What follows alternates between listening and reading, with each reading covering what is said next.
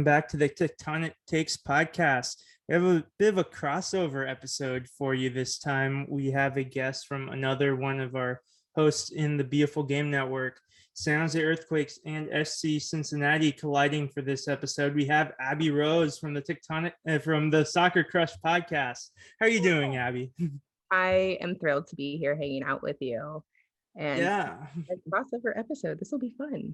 Yeah, it's it was fun when you gave me the opportunity to speak in an episode uh, of your podcast soccer crush uh, last season 2020 it feels like it's been like just yesterday and simultaneously five years ago because we're still in the pandemic. That's exactly how time works in the pandemic and you absolutely crushed it so. Yeah so how have you been lately? I know the podcast has been going well. You've been aiming bi-weekly this season right yeah, we've been, you know, the podcast is going great. It's so much fun growing the community, meeting new people. Um, I learned so much. Um, this is actually like a learning experiment for me as I just everybody tells me who they're crushing on or what teams they like, and I get to go explore it and talk about it with them. And I'm excited to be here and talk about the Quakes with you. Yeah, and I'm glad you're here. Uh, we both represent some of the clubs that maybe for good reasons are under the radar sometimes in terms of the greater MLS conversation. If you were to go on mm-hmm. the extra time podcast with Andrew Wiebe and those guys on MLSsoccer.com, uh, when you rank their favorite clubs to talk about, the Seattles, the Atlantas, the LA Galaxies, we're probably at highest middle of the pack. So, oh my gosh, well, I mean, FC Cincinnati fan, it's always like the negative attention that we get. And I think that's probably true just in sports in general. Those smaller market clubs tend to get overlooked, but it doesn't mean they're they're not as great. They don't have as much talent or fun or fan bases. And really that's what it's about. So yeah, San Jose is an interesting case because we're technically not a small market. San Jose is the largest city by population in Northern California, the third mm-hmm. largest in California behind San Diego and Los Angeles uh, Los Angeles being the first. Uh, but still, San Francisco is so well known. It's so iconic. Golden Gate Bridge. It's you know has the Giants and 49ers. It has kind of overshadows San Jose, even though Sharks and Earthquakes fans are often Giants and 49ers fans. Some are A's and Raiders fans. So there's a lot of overlap. And then you got the Warriors. So it's wow. a weird situation. But yeah, in terms of MLS, if the stars are headed toward California, they're going to LAFC and LA Galaxy first. So I definitely can relate in that sense. I don't know why they would do that. Yeah, I don't know. Ohio yeah. just has this other little tiny club called the Columbus Crew, and we don't talk about them. Yeah. All right. So today we have a lot to talk about. Uh, normally we would go in greater depth in one specific San or Earthquakes game. So for all of you listening today, we're still going to talk about that game. We're still going to get through listener questions, but we're going to also mix in some other topics here. So I'm going to spread it out a little bit more today. And in the future, we will go more in depth in other games as well. And given both our clubs lost in similar fashions to late goals, 1 0 score mm-hmm. lines, maybe it's for the best we don't dwell on them too long. that was weird. If I can sum up FC Cincinnati's season um, and potentially their status in MLS so far, mm-hmm. they are Charlie Brown, and then the other MLS clubs are Lucy mm-hmm. taking the football away at the last second, right? That's accurate. Um, it's a train wreck it's oh, fun. it's, it's like you can't look away. No, we keep showing up and we keep watching and keep supporting. Mm-hmm. And I think Cincinnati fans are like that in general. Um, but mm-hmm. they're still trying. And technically, in all technicalities, they are better than they were last season. Yeah, that's true. And I, I believe so too. I'm not an FC Cincinnati fan. So if for what it's worth, I agree with you that they have improved. But it's more improvement still needed. Uh, I fully agree. I mean, they had what like a fifteen million dollar signing between last season and this season, and still performing pretty terribly. So make whatever judgments you will. All right, and thoughts on Jaap Stam and what he's done at FC Cincinnati so far. Uh, I'm familiar with him through his uh, playing days at Manchester mm-hmm. United, but I don't know too much about him as a coach.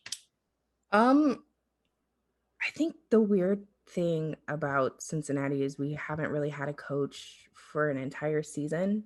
So it's Mm, really hard to implement any kind of style or anything like that. So I don't happen to hate Jaap Stam. I think he's he's doing better.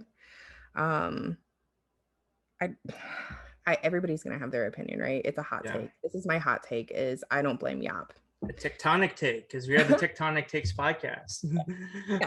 That's my tectonic take is I don't blame Jaap. I think, you know, he needs to do a little bit better about making substitutions earlier. Um, maybe be a little more cognizant that your forwards are running a lot more than your defenders. He's made a comment about that. He was like, Well, when I played, I didn't get subbed out. Well, no, yeah, you were a defender. Of course you wouldn't. so I think he needs to try some new things though. Maybe uh maybe maybe play with your lineup a little bit, Jaap. Okay, so speaking of lineups, this is the lineup he went with for this game against Inter Miami at the TQL Stadium. Kenneth Vermeer in goal. That was an interesting decision instead of the Polish goalkeeper Przemysław Tytoń. Then you got Nick Haglund, Geoff Cameron, and Gustavo Valencia in the back three. Mhm. You have Isaac Atanga, Haris Medunjanin, Yuya Kubo, Allan Cruz, and Alvaro Barreal in their midfield five. Barreal and Atanga, the wingers, and then the rest of the center midfielders. And then a strike partnership between Luciano Acosta and Brenner, two of the DPs there. What do you think about that lineup? Um, I think we need to stop starting Kenneth Vermeer. Oh, yeah. I Mhm. I don't think he's the goalkeeper that Jaap Stam wants him to be. I think so. Tytoń is lovingly called TT here. Um, Okay.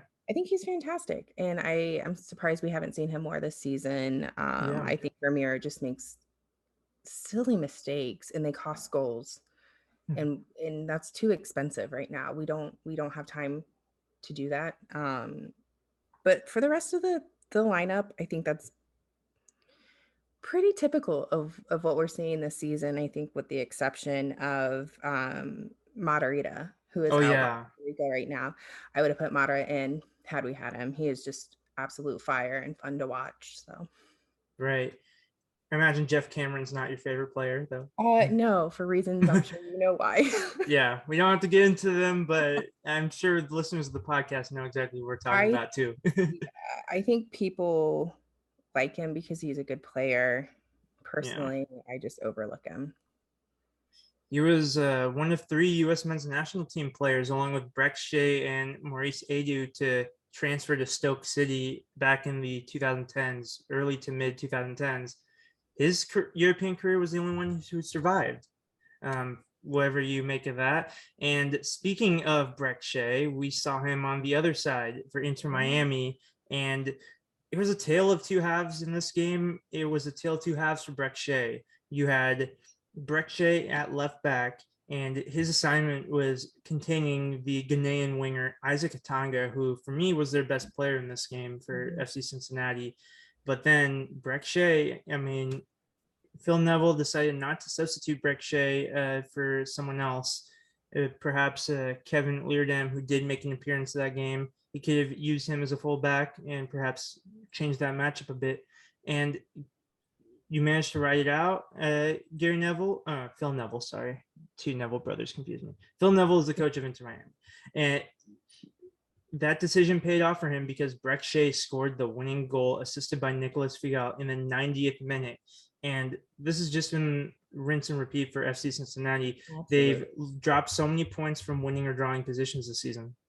absolutely. Um, they don't capitalize ever. I mean, they just I feel like there's not a lot of follow through and you know, Brek Shea is one of those players that will. He'll take that opportunity and make the most of it. And that's the kind of player you want on your team.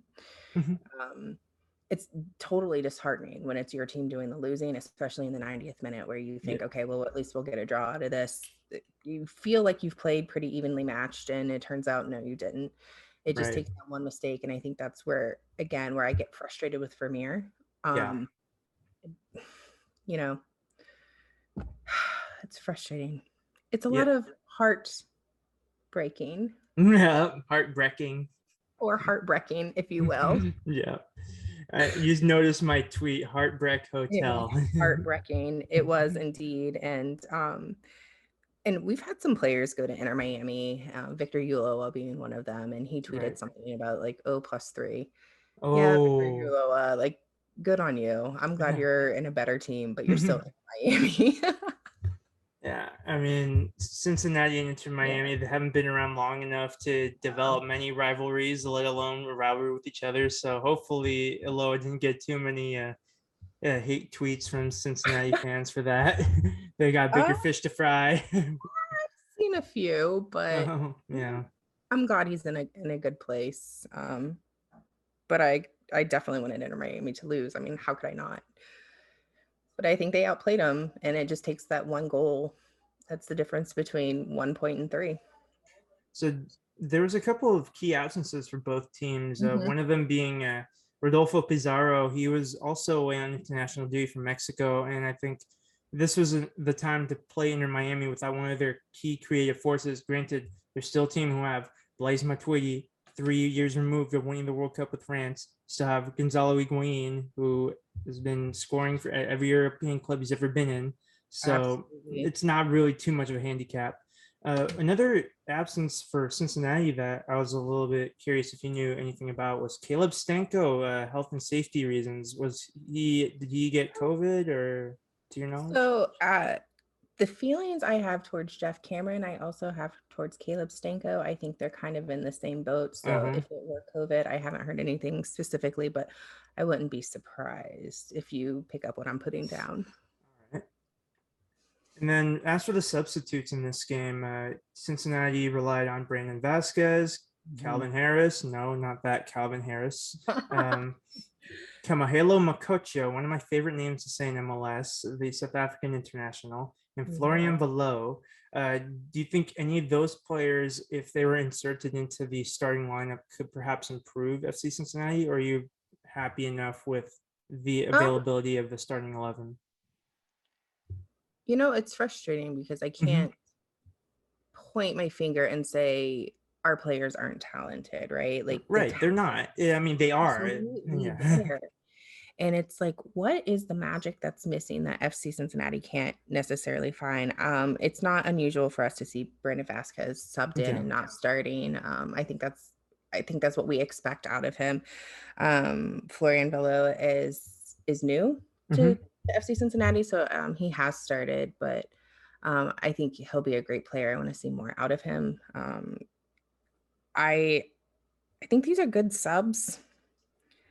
I don't necessarily think that it has added anything magical, if you feel me, Yeah. but it, it's really it's just because something is not cohesive in the way we play. Something is just not there yet. I don't know if it's coaching. I don't know if it's top down. Like we we speculate all the time. Like what's the problem here? And I definitely can't say that it's the players. We have some really talented players. We're Yeah. just not getting the most out of them. Right. And this might sound like a bit of an out of left field question, Abby, but I'll it'll make sense in a minute. Have you heard of a player named Percy Tau? No. So Should I be is crushing on him? I'm just kidding. he is a uh, well he has Maybe. many of crushes from his native country of south africa he was a winger who he was signed by brighton but due to visa issues they had to loan him out for several seasons so he only made a few appearances for brighton before eventually getting sold and every time brighton would release a lineup or even mention percy tau south african twitter would flood their pages Mm. uh, imagine if Kamohelo Mokotjo he became a starter for FC Cincinnati. How many uh, followers FC Cincinnati would get from South Africa? Unbelievable. And he was with us last season, and right. he is a pretty uh, aggressive player. Oh yeah, as you'd expect from a defensive mid. Yeah, he is. He's super aggressive. He's fun to watch. Um, he he will pull a yellow card on you, so you got to watch out. yeah. And a few other key names for Inter Miami. Uh, Indiana Vasilev, he's an American player on loan from Aston Villa. Another great name. Uh, MLS and their name game is going strong. Hopefully, they sell some jerseys. And they also seem to be a bit of an island of misfit English players in Inter Miami. You see Ryan Shawcross, who was at Stoke City for several years, Kieran Gibbs, uh, and Do you think Kieran Gibbs is happier at Inter Miami than he would be if he were still at Arsenal or West Brom? Listen, I think anyone's happier than being at Arsenal right now. oh yeah. Um, yeah, I think these players they just want to play, right? Like, I don't know necessarily like how much club loyalty they feel they have, but they know they can come here and they're going to get those minutes in and they're going to get that experience. And I think that's something that MLS is doing is, you know, reaching out to higher caliber international players. And so it's, I think MLS is a unique experience versus the Premier League. Yeah, I b- agree. And it is really cool to see, you know, I followed the Premier League extensively for 12 years now or so, maybe a little bit longer. Um, it was around the 2010 World Cup and seeing some of these more obscure players, like I don't imagine the typical American player who doesn't even remember Stokes. I mean, typical American fan who doesn't even remember Stoke City were a Premier League club. Uh, uh, knows who Ryan Shawcross is, but for me, he, I recognize him. I was like, oh, cool. He, it's cool to see him in MLS. We'll see what he can still do. Uh, when I was uh, researching Inter Miami for, for this uh, matchup, on the MLS uh, absence list on their website, they listed Kieran Gibbs out for international duty. Um, Kieran Gibbs hasn't represented England since 2015, so MLS, uh, use your noodle. Ah, yeah. Although it's it's kind of fun because sometimes I think they come here and they get this second opportunity that they necessarily wouldn't have gotten if they would have stayed Premier League or if they would have, you know, right. gone down a couple tiers. Right, to Um, championship or League. One or two, even. Even that, um, they still get to come here and MLS is is big. They pull huge crowds. Mhm. So, you know, it's a great opportunity. I Mhm. know like we joke about it. It's like, oh, MLS is where international players come for their career to die. Yeah. And I don't, you know, that's not always the case. It's not always the case. The example I always bring up is Robbie Keane. He was only 31 when he made the switch and joined LA Galaxy. He still appeared for Ireland in the 2012 and 2016 Euros. He still scored some key goals for them. So it's possible. Sometimes you're just Zlatan and you just come to try it on for a while. And the biggest challenge is not always like, you know, MLS, you know, it's still high quality soccer, still high quality football. The biggest challenge for like European internationals is the time difference and the jet lag if they have to go back and forth. Um, and my last note for this match Cincinnati are still very cursed, which Oh ne- my needs no Yeah. further explanation. Yeah. Um, Yeah. They're who so is-.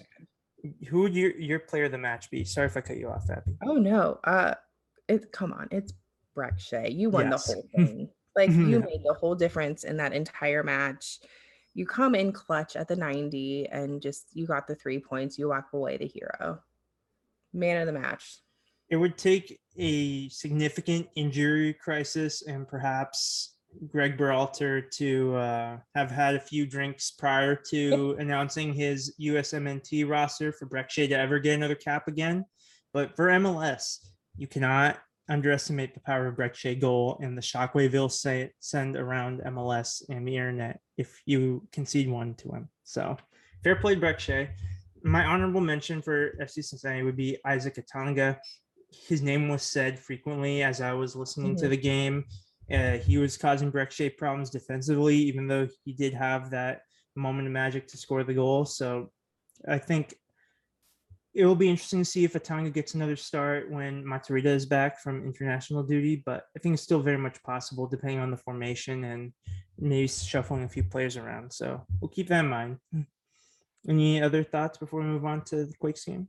No, let's go. Let's Yeah. let's- All right, so it's a bit case of deja vu. It ended in a similar fashion. Uh, the Rapids goal came a little bit sooner than uh, Brek Shea's goal for Inter Miami, but in any case, the Quakes lineup was JT Marcinkowski in goal. Yeah, Luciano Abecasis, Nathan Oswaldo Alanís, and Tanner Beeson in a back line. I believe Tanner Beeson was playing left back in this formation, even though he's more normally a center back. And this is Nathan's first game back from suspension since he received a red card uh, two games ago. Then we have Eric Remedi and Judson in the uh, center of the park. Uh, Jackson Yueill as a number 10. Chofis and Shea Salinas were the wingers, and Jeremy Ebobisse was intended to be the striker, and then he got hurt within six minutes. And it was a reckless challenge from Lalas Abubakar, one that he still got uh, hurt from committing it too. It was a bit nasty, and there's no uh, uh, taking chances with concussion like situations. So both were subbed off. Lalas Abubakar only got a yellow instead of a red. And we'll talk a little bit more about that with the uh, fan questions. But that was a scary moment and it changed the game because you have the Rapids, they have to sub in Drew Moor, who he's a reliable MLS level player, but he's getting older. He's not a player who plays every week. And then Cowell, who uh, Almeyda was expecting to use him as a super sub. He's very quick. He's very uh, dangerous for opposing defenders to deal with, especially when they're tired. Now Cowell has to uh, play a lot earlier. And for Cowell, perhaps it's a good thing because he has lost his starting spot, uh, it appears, despite being an MLS All Star. With the acquisition of Jeremy Ebobisse, uh, it's going to be uh, uh, a bit an uphill battle for Cowell to uh, regain his starting spot, and that battle got a little bit tougher because it wasn't his best night. He had some moments, but his opportunities were a bit squandered this game. Uh, your thoughts on Cade Cowell? Um, he is soccer crush worthy. Oh, okay, that's what I I need to say is Cade Cowell is would be my my Quakes crush. Are you sure about that? Because should I remind you how old he is? um, it's innocent. Yeah, it's a uh, it's a friendly crush. I know, I know. it's not soccer crush after dark crushes. um, yeah, it's it's at least on the west coast. It's still 5:39 in California, so definitely not after dark for me. It's, it's after dark here, so yes. it's 8:39 in uh, Cincinnati. um, I think so. I was I was keeping up with this match, and I was, right. I was doing ESPN updates um because you know when you're trying to do 1100 things at once and I saw that in the 6 minute the substitutions and it was super worrisome. I hate when you make substitutions that early because it's clearly a serious injury. And all I can tell you from the numbers is it looked like the most evenly matched. Like there were times where like San Jose had possession, maybe like 53% of the time. And come on, Cade Cowell, if you're fighting for that starting position, this is your shot. Like you hand it to you on silver platter with Ebobisse's injury. Like you might not get another chance like this. Yeah, yeah, you had to come in and do 100%, and it didn't seem that that really kind of happened, um, even though the chance was there. Um, so and you also have to like, he's young. Maybe this is yeah. just he needs that experience and and maybe this is a good learning experience for him but i don't think you're gonna stop seeing good things from him in yeah. general. I think something we do have to remind ourselves is that with a young player it's not always an upward upward trajectory just when they break into like a sub role or starting role or whatever. It's going to be ups and downs and i think that's what Cade Cowell is going through right now and this is a guy who turns 18 in october uh, mm. so happy one month uh, early birthday for him. Um, but he's still got a long way to go, especially in MLS where you have a lot of players, rookies that come out of college 21, 22. So he's mm. coming from the academy uh, at a very young age, and he's already contributed some great things. Clearly, he didn't get an MLS All Star selection by fluke. And I think it's not the end of the world if he's a super sub. It's not the end of the world if you were giving more experienced players in this crunch time of the season uh, the starting roles because we know Cristian Espinoza can handle the pressure. Jeremy Ebobisse, he is of the front three we're using, he's the most MLS experienced of those three, so he can handle the pressure. Chofis Lopez, he's played in Liga MX. Liga MX is so pressure packed. He knows how to deal with that. So Cowell will remain an important part of the team for as long as he's still with San Jose Earthquakes, which even if he's not playing his best, he's still going to be attracting interest from European clubs and Mexican clubs and the like uh, for you know the upcoming transfer window. There's no doubt about that. No, I think he'll be exciting. And where was Cristian Espinoza this match? I thought he was one of the better players. In truth, uh, a lot of his crosses were wasted. Two of them by Luciano Abecasis, who was the first tactical sub of this game. You didn't think so? I wasn't watching. No, so, okay. so I didn't get to see it. I just get. You just gave me that like a slight Yeah, nod, no, well, thinking. I was, um, no, I wasn't. I wasn't watching. So I okay, sorry, just make sure. Pop up. You know what I mean? Like you get like Yeah. the major things, like yes. Got missed, and I didn't see him. So, well, I mean, I mean, I, sometimes, and that's what's missed is the contribution.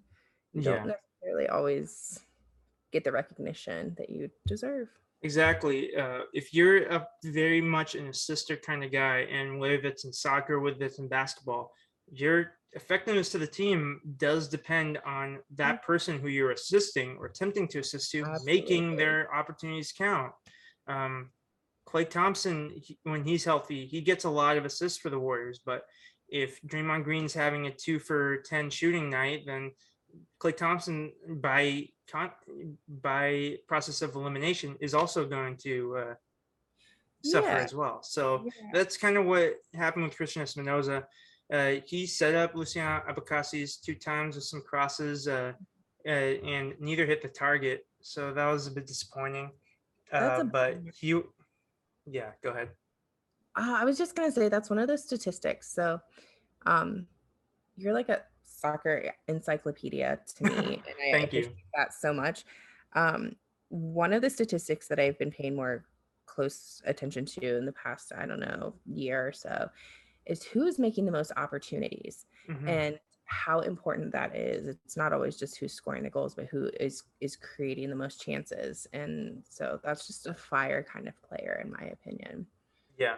but you And- need somebody that can capitalize on it. Right. So, Abby, if I were to ask you, what was the most forgettable MLS club? Oh yeah, Would it be the Rapids? it's absolutely the Rapids. I don't remember them ever. I couldn't tell you anyone who plays. Um, Even though there was a Colorado Rapids player in the Gold Cup this summer. yeah, not important. Mm-hmm. I don't know. They're just such an unexciting club to me, and I I don't want to offend anyone, but they're just I don't know. They also never have cool kits, and Burgundy, like it's a unique color. M- More so in MLS than in uh, England because you have Aston Villa and Burnley and West Ham. there's a lot of burgundy there but no um rapids are totally forgettable to me. I i don't think about them. So how shocked are you that they're currently second in the West? totally shocked. It's almost like so in the east right now with new england revolution on top it's it's almost the same feeling where i'm like really? It's new england? Um same kind of feeling. It's that they're so forgettable to me that them doing well is always surprising. Where i'm like really you're not i expect the the portlands or the seattles and maybe that's part of it is is my expectations. So they're definitely on my radar more so this season. I'll say that. All right, that's an improvement. So I won't go through the whole lineup since you won't recognize any of them, but the key moment of the match uh, was uh, they subbed on Dominic Badji, a Senegalese forward, in the 88th minute, and he scored a minute later. It was assisted by Nicholas Mezquida, who Favi will be excited about because co-host Favi, he's Uruguayan, and Mezquida is Uruguayan, so it's bittersweet because Uruguayan assisted the goal that doomed Quakes. And going to this match, both the Rapids and the Quakes had a unbeaten streak. Quakes were unbeaten mm. in 10 games. I believe the Rapids were unbeaten in six games going to this, and they made it seven. Quakes, you know, no longer an unbeaten streak. But if it had to end against any team, it was probably going to be against the Rapids. Uh, they their squad, if you did go on Wikipedia and read their names, it wouldn't be like, okay, this doesn't look like a strong on paper as like a Seattle or LAFC or Portland or whoever, but they're a really good squad. They've got some young talent. They've got some international players like Kellen Acosta and Mark-Anthony Kaye who weren't in this game because of international duty. And they're consistent. They're one of the most consistent teams in MLS. uh, I don't if they're probably the least likely team right now to lose a game by multiple goals. Like even Sporting Kansas City, they're one of the stronger teams in the Western Conference as well. They got demolished by LAFC the other day, so you don't see that too often from Colorado Rapids. At least this iteration of the Rapids, when they had some very low lows in the mid 2010s and in the years following their MLS Cup victory in 2010. I- So Uh, tell you that what it's like being a a- at the low lows. And yeah, you know, maybe you don't have the most player uh, recognition, and that's fine. But it really goes to show how well coaching and chemistry um, Yeah. affect a match. And, and when you have a squad that is just playing so consistently well, it really does take you far, even if it's unexpectedly. So good for them. yeah, Wow. it was well deserved for Colorado Rapids. Uh, Matias Almeida mentioned that they do have a couple games in hand, and he believes that they have what it takes to potentially finish top at the end of this uh, regular season for the Western Conference. Should the teams around them continue to slip up, so it's definitely looking good for them. Player of the match for me, I am going to go with. Uh, similarly with you, Dominique Badji, it was a very close to the vest kind of game for both teams. So he produced the goal. So I'm going to give man of the match to him. For the Quakes player of the match, uh, I asked the fans to vote between either Nathan Espinoza, um, who else? Nathan Espinoza. There's one other, Salinas, and uh, I left the fourth option blank, saying if you have another option, you can reply in the uh, tweets. Uh, the only other person that got an honorable mention from that was Remedi, and I left him off because he uh, was pretty reckless in this game. You talked about Kamohelo Mokotjo and how angry he can get. Remedi has that uh, temper as well, and he got a yellow card, which means he's suspended for the next game. And we can't afford suspensions right now. We have three games coming up in a space of a week from September 11th through September 18th. So that's going to hurt. So I didn't consider him for my man of the match. The fans chose Nathan, and Nathan, uh, he's our new signing from this summer. He's a Brazilian uh, center back. He does this thing where every time he prevents a goal or he d- completes a tackle, uh, he celebrates as if he's in the NFL and he like broke up a pass or something. It's great. I love it. That's exciting. That's fun. Yeah, it is fun. And normally he's been an easy choice for man of the match for me. But I do want to give some recognition for Cristian Espinoza because he put in the work. He deserved to get an assist on the night. It was just a day where the Quakes weren't converting their chances. So Espinoza, I hope this player of the match for me means something to you and you get an actual reward in your next game. Yeah, I will. I will second that. Mm-hmm. I am. I think Cristian Espinoza is a consistent player. yeah, he's very consistent. people that you can like count on. You know how he's going to perform. So he's probably he's one of the more talented players. I would say, without question, he was the most talented player before Cade Cowell broke breakout, and fans can debate that, but he's definitely a player that can be underappreciated at times. But he, I don't know where the Quakes would be without him. I think he's definitely that creative force that can unlock defenses that the Quakes desperately need more of. So we'll take a brief look at the standings here. Uh, Cincinnati, 17 points, 13 points away from DC United.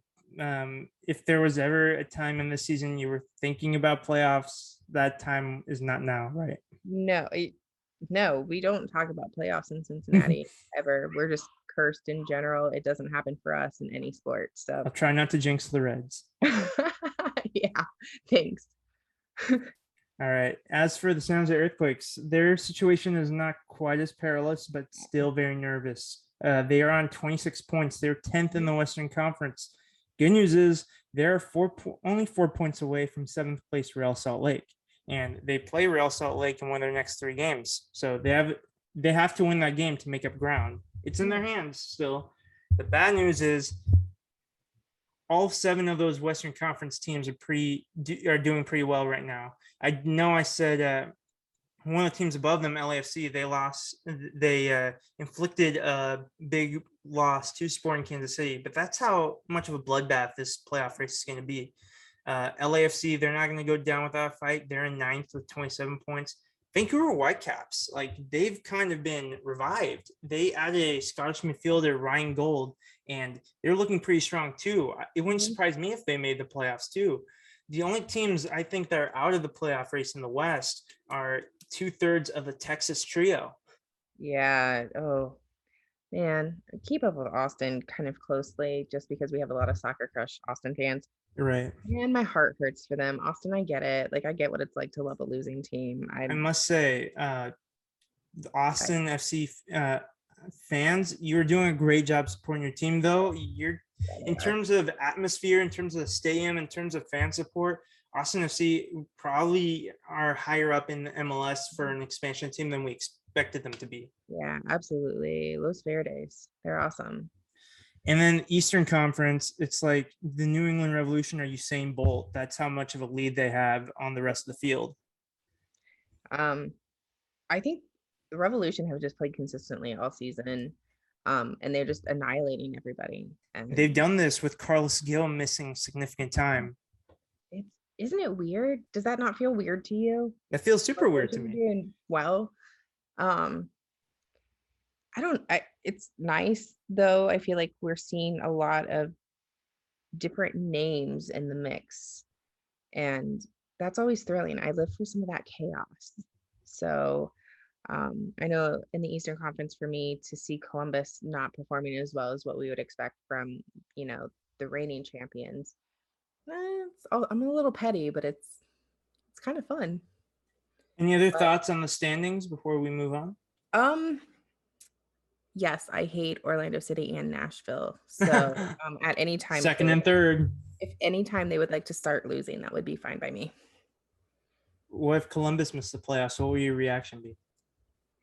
Um, if Columbus makes the playoffs and Cincinnati or misses, or oh, if they um, miss it, okay. If they miss it, I don't know who I'll root for. So oh, anyone oh, okay. can give me a suggestion and I will do it. But if Columbus does make the playoffs and Cincinnati clearly is not, I have to say Ohio against the world, and I want to see Columbus do well. Um, we have this, you know, love hate rivalry with them, and hell is real. yeah, hell is real. So bring it back home to Ohio. How did you feel then when they won the MLS Cup last season?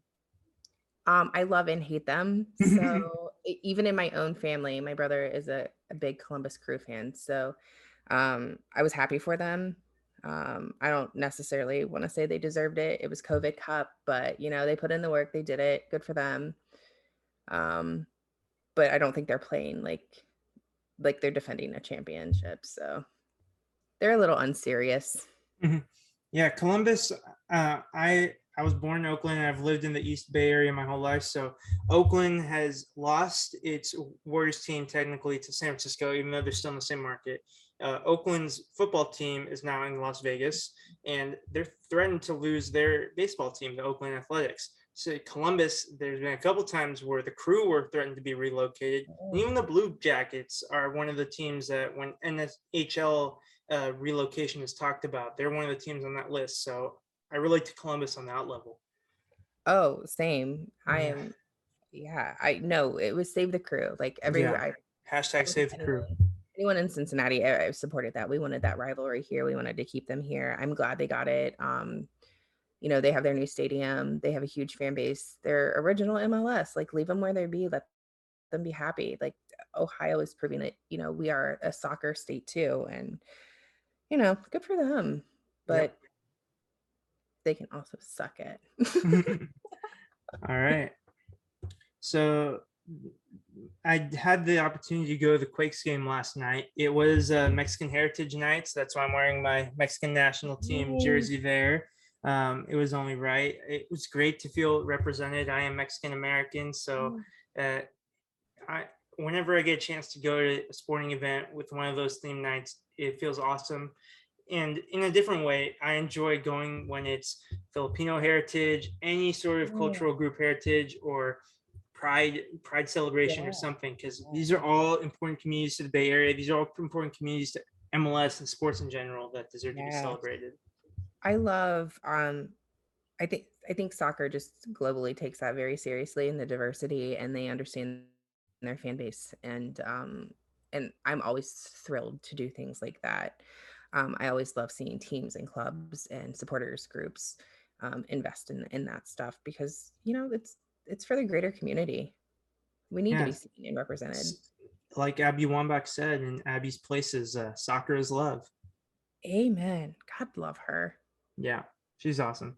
Uh, on that note, with uh, what I experienced last night at the post-game press press conference, Almeida said every game at this point is a must-win, and it starts for the Quakes on Saturday, September 11th. FC Dallas versus Jose Earthquakes, 5 p.m. Pacific. Abby, if you want to watch with me, uh, 8:30 for you. Hey, Uh, hopefully, you can it. stay up uh, on that Saturday uh, it's obviously a very important day in our nation's history, the 20th anniversary of 9 11. So, uh, in case I don't podcast uh, on th- that day specifically, I do want to just uh, briefly mention, and not to, you know, I know you might feel old for a second, but I was six years old when those attacks happened. My parents took me from school. I didn't know what the hell was going on until I saw the TV and I was just thinking, is this some kind of movie? Like, what are we mm-hmm. watching? Why am I not in school? And then I started to realize, as much as a six year old could, the gravity of that situation. And then start to learn about it in school as I grew older. I started to experience it whenever we went to anywhere to travel at an airport. And um, being the you know white passing Mexican American that I was, um, I unfortunately didn't know until much later when I started meeting new friends and talking to them the uh, experiences that Muslim Americans, Middle Eastern Americans, those groups of people were feeling because of these events. So those attacks were awful. And I feel for anyone who lost a family member, who lost their lives uh, during those attacks, for anyone who was a firefighter, first responder, forever thankful for them. And I also want to acknowledge to any of our listeners who were, you know, received so much hate or their family received hate because of those attacks, because of heinous responses to those attacks, that you're a welcome member of this community. You're a welcome person in general, you know, and I hope you feel welcomed as much as possible. And we can continue to end those kinds of hate and we can be a stronger nation because of what we lessons we have learned, not necessarily from a political standpoint, but from a social standpoint. Absolutely. I wholeheartedly agree. I was a little bit older than you when it Yeah. happened. You don't have to tell me how. I was I was 14. I had just started Mhm. high school and um and so I was very aware, aware. I also um I'm from a military base and that Oh, was yeah. very weird. Um it was just a weird day and something that I have never forgotten, but I think you're right. Um there's room for everybody here. There's room for everybody in the community. Um there's no room for any kind of that that ignorance or hate and um you know, we have so many fantastic Muslim players yeah. in soccer in general and you know they don't deserve any of that so if you're any of those trolls on the internet just stop it don't be jerks think yeah, before a few that come to mind. Uh, Justin Meram, he played for the Columbus Crew. Uh, he's of Iraqi descent. Uh, he represented his national team. Former Quakes player and now Rapids player who made a late sub appearance last night, Steven Beitashour. Uh, he was with us when we won our 2012 Supporter Shield, and he played for Iran in the 2014 World Cup, part of that roster. Um, those are just a few examples. yeah yeah for sure um, regarding the matches on that day, uh, what would your prediction be for Cincinnati versus Toronto? Okay so this might be the only team in mls we have a chance at beating Oh yeah, Toronto or dumpster fire. yeah they're the only ones doing worse than us and i swear to god like we just want to win at home like that's it we haven't done it yet it's it's a brand new stadium it's so cool just bring us home a win So is that what you're predicting? A 1-0 win, maybe? i just want them to win however they can but if you had to one- look in the future, One zero will do the job. Okay. Okay, I'll I'll put my prediction in stone. Cincinnati 1-0 Toronto. Okay. I okay, think okay. They will manage that, but they might not win another game, Abby. and you know what? That that sounds fair. That's fair. If we could just win that one, I'll let it. I'll let the rest of the season go. It's fine. I won't get my hopes up. Do you have a prediction for FC Dallas versus San Jose Earthquakes? Oh yeah, I th- I think the Quakes totally have Dallas on it. Like, I think you're at least scoring multiple times on them. I think we win I think two you'll do- one. Okay, I'm gonna go three one. Three one. Okay, Yeah, I'm I gonna go think 3-1. I think two one, and depending on uh, the timing on whether or not Ricardo Pepi comes back, he's either going to score or assist that one goal for Dallas. I That's yeah. I don't think you're gonna get like a clean sheet there, but I think you'll get the win. All right, and we have a few topics to talk about. I'll just uh, bring them up, and then I, I would like to know your thoughts, and I'll share my Okay. thoughts. So we have three big moves that we're going to focus on from the transfer window. Messi to Okay, PSG. let's What was your thought on that? Um, it was hard watching Messi cry about Bar- leaving Barcelona. That was devastating, but I think he's at a good place at PSG. That roster is absolutely stacked. Like if you were doing dream roster, like as things are right now, man, you got a lot of talent. So it- it'll be fun. It's always fun watching Messi play. Yeah, and this is going to be the pressure is on uh, more so PSG than Messi. I think Messi's already won Champions League multiple times. Yeah. His life is fine.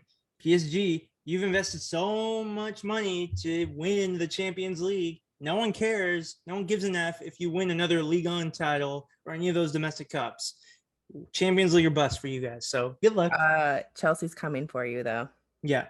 I don't care if Neymar has a birthday party with whatever relatives, figure it out. Yeah. Um, Ronaldo to Manchester United. Um, I'm a Manchester United fan, so I'm a bit happier about this than you are. You got Lukaku though. I um I don't like him as a person. I think he is trash. True. As a Uh, person, I understand. Yes. Um I uh I I think Man U had enough talent without him. Um But now we don't have to play Anthony Martial. Yeah, but It's a good I- problem to have. I think you totally underestimate your, you know, your Jadon Sancho and your Jesse Lingard and your Marcus Rashford. we definitely underestimate Jesse Lingard. They clearly Yeah. haven't paid attention to what he did for West Ham on loan. he killed it at West Ham, mm-hmm. and and I, you know they called him back because they saw him he was on fire, and I just I don't think Ronaldo should be playing at all, but that's for personal reasons. I just I think that United had a had a solid roster and they should have put a little more faith in it. I don't think you need We should have signed a D mid. Yeah, because So- we still got either Fred or McTominay. I like McTominay a little bit more than Fred. Um, Fred makes a few too many mistakes compared to him, but either one, I'm not entirely sold on them going forward. Uh, Pogba obviously is going to occupy one of those midfield spots. The question is, Donny Van de Beek, either play him or let the man go next summer. I was so excited when they signed him. I'm really disappointed that we've wasted him so far. Um, I hate when people say that Manchester United is ruining this player's career because most of the time it's BS. Donny Van de Beek still has a long way to go, but this would be one of those times where it's not BS. I yeah. I guess we'll find out, huh? What were your thoughts on Chelsea's business? I didn't put that on the notes, but you're Chelsea fan, so Chelsea, yeah. Um, I mean, come on. We brought Lukaku home. Uh. Olivier Giroud left us. um, Fair enough. big I- sexy. I know. Lots of hearts were broken that day, but uh, I think Lukaku is going to work out well. Um, it's unbelievable the depth of Chelsea's roster when you sub in N'Golo Kanté. You know what I mean? Like N'Golo Kanté is a sub. Yeah. So I, you know, you win the Champions League. I- Thomas, My brain is- broken with that sentence, but that's what they're doing because Yeah. they've been using Kovacic, they've been using Jorginho, they've been using Mhm. Mason Mount. yeah. Poor Ruben Loftus Cheek, like Uh, yeah, and you know, Ruben Loftus Cheek was loaned out last season. Uh, Thomas Tuchel decided to keep him. Um, you have a ton of ton of really talented forwards. You know, the Timo Werner who just scored back to back goals for Germany and and Kai Havertz. So I think I'm really looking forward to seeing like a Kai Havertz, Mason Mount, Lukaku like link up because I think they're three incredibly solid players. Um, Chelsea's not not to be messed with. I think. I agree. We'll It's see. a whole lot's going on in London right now. Brentford are doing okay for themselves. And you got Patrick Vieira with Crystal Palace. West Yeah. Ham with a surprise package this season. And then the big stories, of course. Tottenham on top, Arsenal in 20th. Abby, your thoughts. Okay, well, please tune into Soccer Crush and you can hear all of my thoughts on Tottenham and and Harry Kane. Um, I, as a Chelsea fan, I hate the Spurs, but you know I can't hate Son. He is one of those players that you just you can't hate him. I think he's on fire. He's absolutely fantastic, and even much to my dismay, I will give Harry Kane that credit too. He's an unbelievably consistent player. He's and incredible. it makes me so mad. It makes me so mad, but I hate that they're on top. Maybe not for long. Mhm. Um, you know, Premier League is is it right now. I think uh, Man City is also not to be dismissed. They bought Jack Grealish, but not a striker. Weird, right? Um, they still they still are forced to be reckoned with. Absolutely. Um, and don't underestimate Jack Grealish. We saw him a lot in the Euros with England, Mhm. and he performs consistently well. He he was great at Villa, and I think he was ready for this that next. Is step. he crush worthy? Oh yeah. Oh come on. I currently have the the fantastic uh Euros shirt, Mrs. Grealish sixty nine. that was that woman was the incredible. greatest. Um, just it was my favorite Euros moment. So that's on my board in my room. It's just you know. So that's how he's definitely crush worthy. Abby, is there a player in soccer where you would wear their jersey misses their name six nine? Um, absolutely. There's a whole list of them. Tune in to Soccer Crush to find We out. start with like Mrs. U.S. Women's National Team sixty nine. Just all Like, of them. crush, crush them all. Okay, like. Um, yeah, you want to come talk crushes? Come hang out with us. This is probably new territory for those of you who just listen to Tectonic Takes podcast, not Soccer Crush, but this is totally fine. Like it's okay to like soccer players. Sure. Okay, so in that way. Yeah, yeah. Our whole our whole deal is you just talk about it casually with your friends. It's fun. Everybody loves somebody, right? Yeah, and we can go on an entire podcast talking about World Cup qualifying. Just today, uh, Brazil Argentina had the uh, health and safety protocol debacle, and match was interrupted between Guinea and uh, Morocco due to a coup d'état in Guinea, and we're definitely uh, keeping an eye on that situation, hoping for the best for the citizens there. And Italy breaking the record for the longest unbeaten international streak.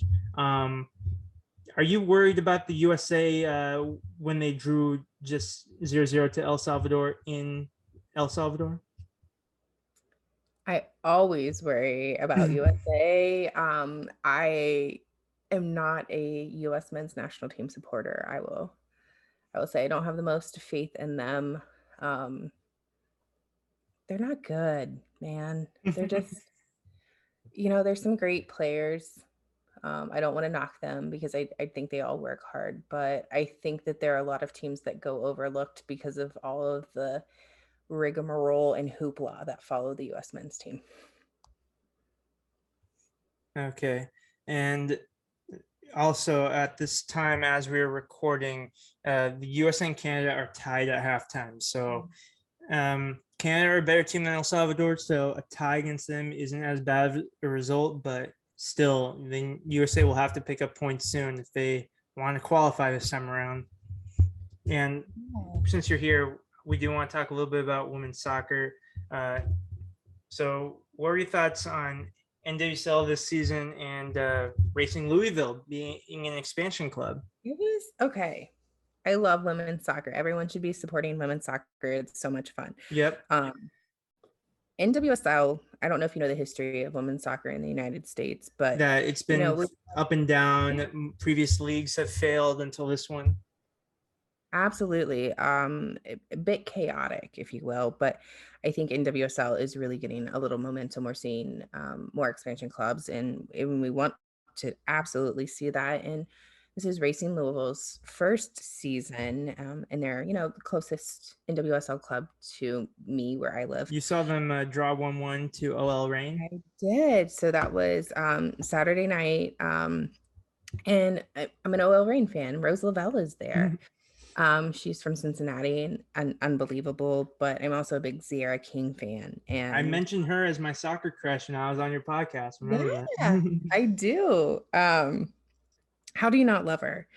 But what was exciting about it is women's soccer is just as exciting as men's soccer. They go just as hard, it's just as fast and aggressive, and you're seeing all the same things. Um, it was disappointing not to see the stadium sold out. You know, we had an 11,000 seat stadium and it was only half full, which, you know, be careful COVID, watch at home support however you want to, but um it's just we need more clubs.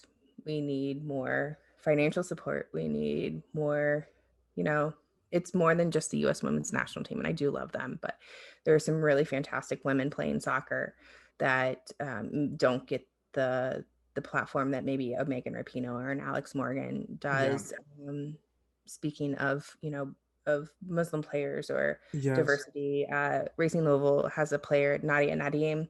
She is absolutely on fire. She is from Afghanistan, was a refugee. She's written an incredible article about it. Um, and it, just go check out these women that are killing it on and yeah. off the pitch. Yeah, absolutely. And for those of you who just watch women's soccer, if at all, during the World Cup, maybe you're thinking of the time U.S. women's national team beat down Thailand, and the whole controversy was like, "Oh wow, is that fair? Is that unfair? Or they're being bad sports, whatever?" And whether or not you asked that question to men's soccer, remember that all these women, from top to bottom of the international soccer pyramid, they're incredible at what they do. They face so many obstacles, you know, so much misogyny. Some places more than others, like Argentina, they've had to yeah. struggle to fund their teams. In places like you know Asia, it's been a challenge due to the customs that they may uh, encounter there. In USA, we're not immune to those challenges either. Very much so, right, Abby? Absolutely. I mean, um, women here still can't get equal pay. We don't have, you know, nobody is investing in it in the same in the same way that they are in MLS or even in USL. Um, one so positive about the yeah. I'm so sorry for interrupting. No, no, no. Go ahead. One go positive ahead. about the equal pay front. Ireland announced that mm-hmm. they were going to pay their women's international players the same amount as their men. Yeah, I, and we need to bring that, that conversation everywhere. Um, but exciting for you being in California. You're getting two new clubs. Right. And this might feel like first world problems for those of you not in California that we're getting a club in LA and a club in San Diego. Uh, LA have announced that they're going to have Christen Press join uh, Angel City. Um, that still leaves a whole half of the state that doesn't have a club. And you're technically in a situation there. I mean, if you want to, if Cleveland were to have, or, or even Columbus, uh, uh, NWSL club, but still hoping for San Jose to join that movement there. But um, yeah, for now, I'm more than happy for uh, LA and San Diego to join the NWSL. It's very important to cover that market because California has so many youth soccer players, a lot of women's youth soccer players, including in that population. And that's going to be great if you're you know for those who those of us who have those rivalries in other sports oh i can never root for an la club. If you had to make an exception support the women's soccer clubs yeah. in la or at least san diego. Like you don't have to root for la because you get san diego too so. That's what we did. I mean um fc cincinnati and Louisville FC were are huge rivals in from the USL days, and I hate Louisville. Like it's just bred into me to hate Louisville. But I'm gonna go support women and women's soccer, and it was fun, and it was not a problem, and I just want them all to do well. I mean, not better than my the club I love, but I want them all to do well. And my theory has always been wherever there's an MLS club, there should be an NWSL club. There's a market for soccer there. People will show up. People will spend money. And you have women who are part of that community who cover the men's game for all those MLS clubs as well. So they can definitely grow those communities on the NWSL side as well. Yeah, absolutely. All right. And one we have for those of you who submitted fan questions, really appreciate it. I'm going to answer this week's fan questions on Twitter. I will give you a shout out. I will uh, at you on Twitter as well. So you get that recognition for that. But we want to close things out with uh, a special uh, event here. So when I was a guest in the Soccer Crush podcast, she gave me a questionnaire. Abby did. So I, the shoe is on the other foot this time. Yeah. So I've constructed this California quiz. Uh, Okay. It's a series of questions that they'll determine which part of California is best for you. Uh-oh. And I've included just about all California I could think of. So the categories are Chico and beyond, Sacramento, San Francisco Bay Area. So that's San Francisco, Oakland, and San Jose. Central Valley. So everything from Stockton, Fresno down to Bakersfield. Central Coast. So Monterey, San Luis Obispo, Santa Barbara. Inland Empire. So that includes Riverside, San Bernardino, Greater LA area, Orange County, and San Diego. So those are the potential fates for Abby. I'm like the sorting hat in Harry Potter based on how she answers these questions. Okay. Some of these are open ended, some of these I give you options. Okay, okay. Are you ready? I'm so ready. Let's do this. All right. So, which of the following is your favorite theme park? Would it be Legoland, Disneyland, Great America, or Six Flags? Ah, I'm I love Disney. I love Disney so much. Okay, mm, so we'll go Disneyland. Disneyland. Yeah. Question two How often do you watch movies? Oh, very frequently. Very frequently. Okay. All right. What's the coldest temperature that you can still enjoy? Yikes. Like for real enjoy or like I have Tolerate. to through this. Let's say tolerate. Oh. Like you can still go about your business. Let's say in like the 50s. 50 degrees that. Fahrenheit. Okay. Yeah. All right. What's the hottest temperature? Same question. I mean, This has been more relevant for California. it, it is um I was raised in southern Alabama, so for it to get into the 100s is not unusual for me. Okay, perfect. That will open up your options for California. Oh, perfect. yeah. So, which uh, mode of transport do you prefer? Bike, bus, train, or car? Um I love public transport, so I would say train. Sorry, something was in my mouth. Uh, but uh, yes, train it is. Okay. How long uh, but estimate is your commute to work?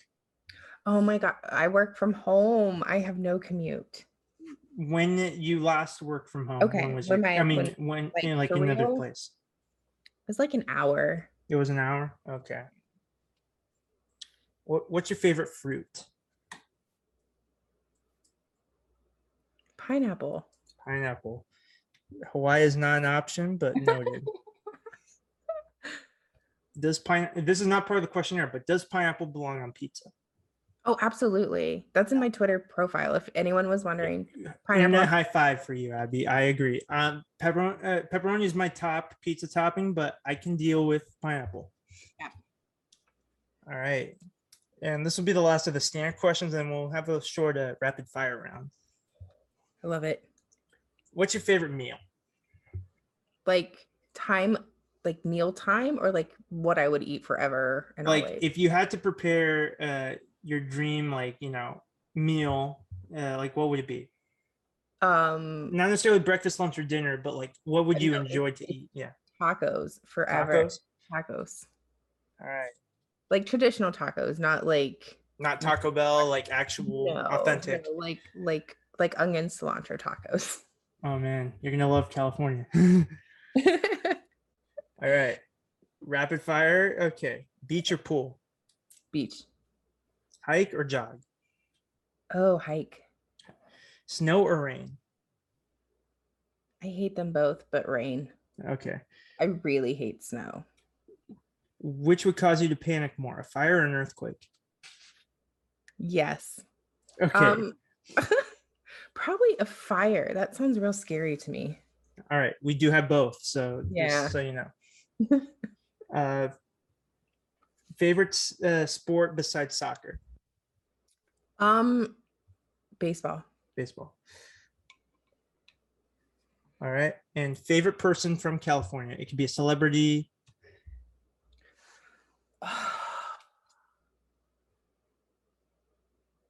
That's so hard. Like that currently lives there or that like They from there. Ideally that they've lived there for a significant amount of time, not necessarily someone who moved there because they're an actress or something. It could be an athlete that was even if they played in college in California, I'll allow that. I'm gonna say Christen Press. Christen Press. Okay. All right. I have I will calculate your answers using my noggin and Yeah. let's Using your sorting hat. Yes, using my sorting earthquakes hat.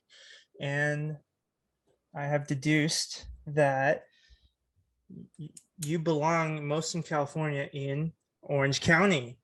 Oh you my will be where Disneyland is in Anaheim. I that is exactly where I thought I would be when you said something earlier. So I was I was obsessed with the OC, the TV show, and I just knew like it's where I The fruits are tropical. Pineapple and oranges are kind of different, but they're citrusy. Yeah.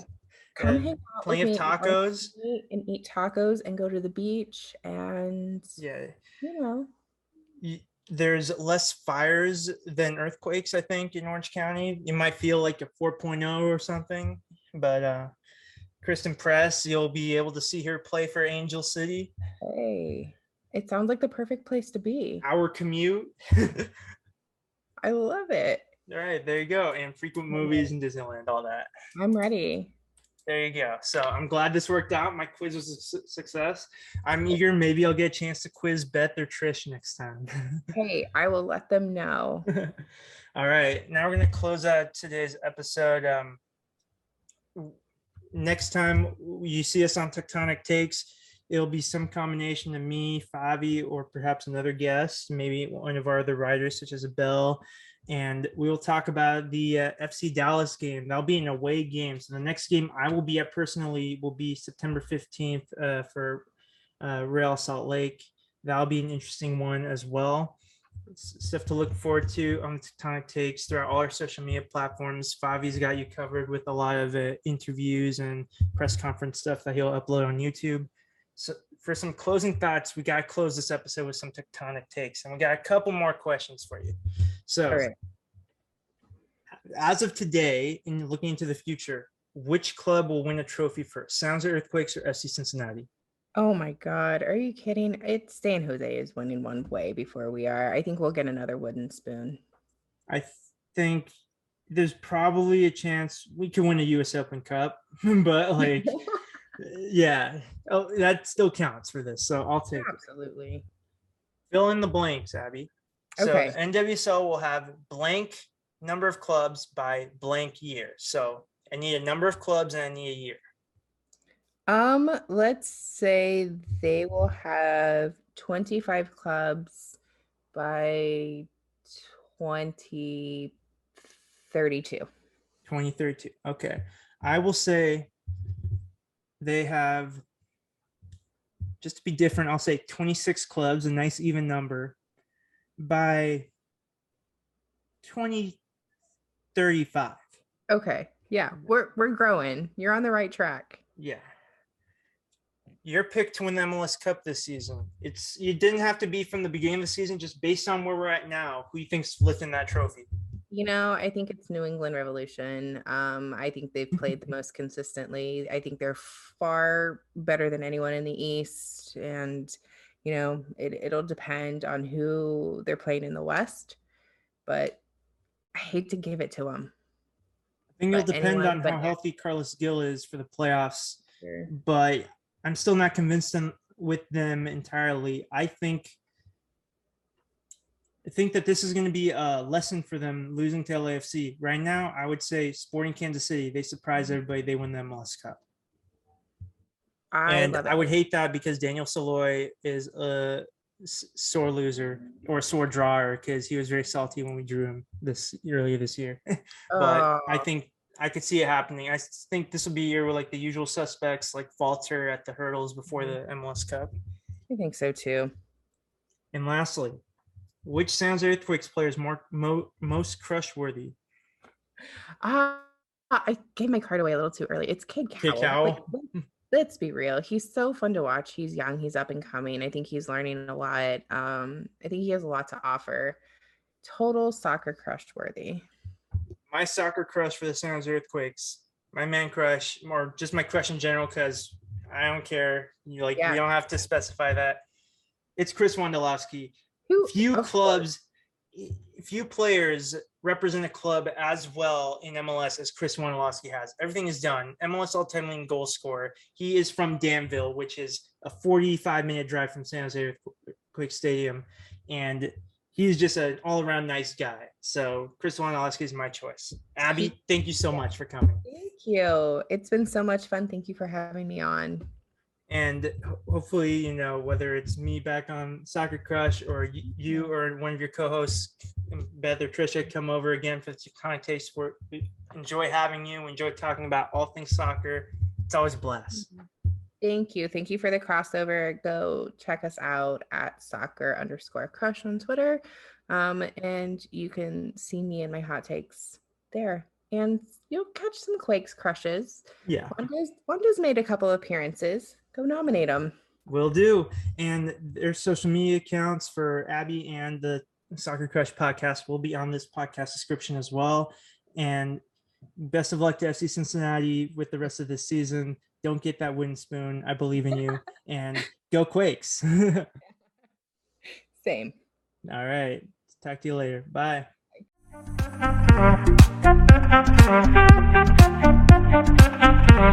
Thank